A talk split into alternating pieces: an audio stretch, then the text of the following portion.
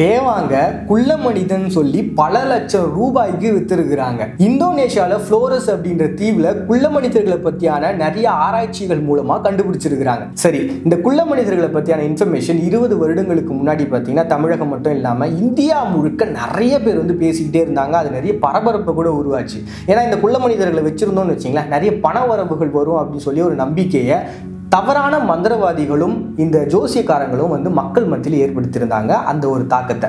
So இதனால் என்ன பண்ணியிருக்காங்க அப்படின்னா இதை பயன்படுத்திக்கிட்டு சில பேர் தேவாங்குகளை பிடிச்சி அதனுடைய முதுகில் ஒரு ராடை வச்சு தச்சிருவாங்க. அப்படி தச்சிட்டாங்க அப்படின்னா அந்த தேவாங்கால குனிய முடியாது மரங்கள் விட்டு மரம் தாவ முடியாது. ஸோ இந்த நிலப்பகுதிகளே அது வந்து ஓட தான் முடியும். ஸோ அப்படி அது ஓடும்பொழுது அங்கே பாருங்க ஒரு குள்ள மனிதன் ஓடுறான் அப்படின்னு சொல்லி ஏமாற்றி அதை வந்து விற்றுருக்குறாங்க அதை வாங்கிட்டு போய் கொஞ்ச நாள் கழிச்சு தான் அவங்களுக்கு தெரிய வந்திருக்கு அது வந்து தேவாங்கு அப்படின்னு சொல்லிட்டு.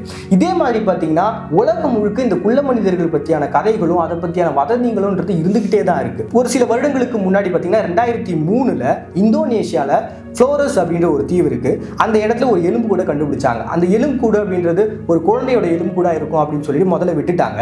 ஆனால் அதுக்கப்புறமா அதனுடைய ஆராய்ச்சிகள் தொடர்ந்து நடக்க ஆரம்பிச்சது. கிட்டத்தட்ட பதினெட்டாயிரம் வருடங்களுக்கு முந்தைய இந்த எலும்பு கூடுன்றதை கண்டுபிடிச்சதுக்கு அப்புறம் இன்னொரு அதிர்ச்சிகரமான தகவல் அவங்களுக்கு வெளியே வந்தது. இது ஒரு குள்ள மனிதனுடைய எலும்பு கூடு அப்படின்ட்டு. கிட்டத்தட்ட முப்பது வயது மிக்க ஒரு பெண்ணினுடைய எலும்பு கூடு இது. இவங்களுக்கு வந்து பார்த்தீங்கன்னா வேட்டையாடுதல் அது மட்டும் இல்லாமல் இந்த போர்க்கருவிகள் செய்கிறது இந்த மாதிரியான ஒரு அறிவு இருந்திருக்கு. ஏன்னா அவங்க வந்து பார்த்தீங்கன்னா குள்ள செல்லமாக இருந்தாலுமே அவங்களுடைய மூலக்கூறுகள்ன்றது மாறுபட்டிருக்கும். ஸோ அவங்களுடைய பிரெயின் அப்படின்றது ரொம்ப சின்னதாக இருந்திருக்கும். பரிணாமத்தினுடைய கோட்பாடிப்படி இந்த அளவுக்கு ஒரு மூளை இருந்தால் மட்டும்தான் இந்த அளவுக்கு ஒரு அறிவு இருக்குன்ற ஒரு கோட்பாடு இருக்கு. ஆனால் அதெல்லாம் உடைக்கிற விதத்தில் அந்த விஷயம் அமைஞ்சிருது. அவங்களுக்கு பெரிய அதிர்ச்சியை தான் ஏற்படுத்துச்சு. இப்படி தமிழகத்தை பொறுத்த வரைக்கும் பார்த்தீங்கன்னா குள்ள மனிதர்கள் பற்றியான நிறைய இன்ஃபர்மேஷன் நமக்கு கிடைச்சிருக்கு. ஜவ்வாது மலையா இருக்கட்டும் கொல்லிமலையாக இருக்கட்டும் இந்த மாதிரியான பகுதிகளில் குள்ள மனிதர்கள் நாங்கள் நேரடியாக பார்த்தோம் அப்படின்னு சொல்லிட்டு அங்கே இருக்கக்கூடிய மக்களும் நம்புறாங்க. இன்னைக்கும் பார்த்தீங்கன்னா அந்த மாதிரியான குள்ள மனிதர்கள் நாங்கள் பார்த்துட்டு தான் இருக்கோம் அப்படின்னு சொல்லி சொல்லிட்டு நிறைய பேர் சொல்லிக்கிட்டு இருக்காங்க.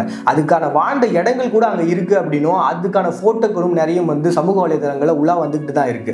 ஸோ எது எப்படியா இருந்தாலும் சரி குள்ள மனிதர்கள் இருந்தாங்களா இல்லையா அப்படின்ற ஒரு பதில் நமக்கு காலம் போகும்போது தான் கிடைக்கும்.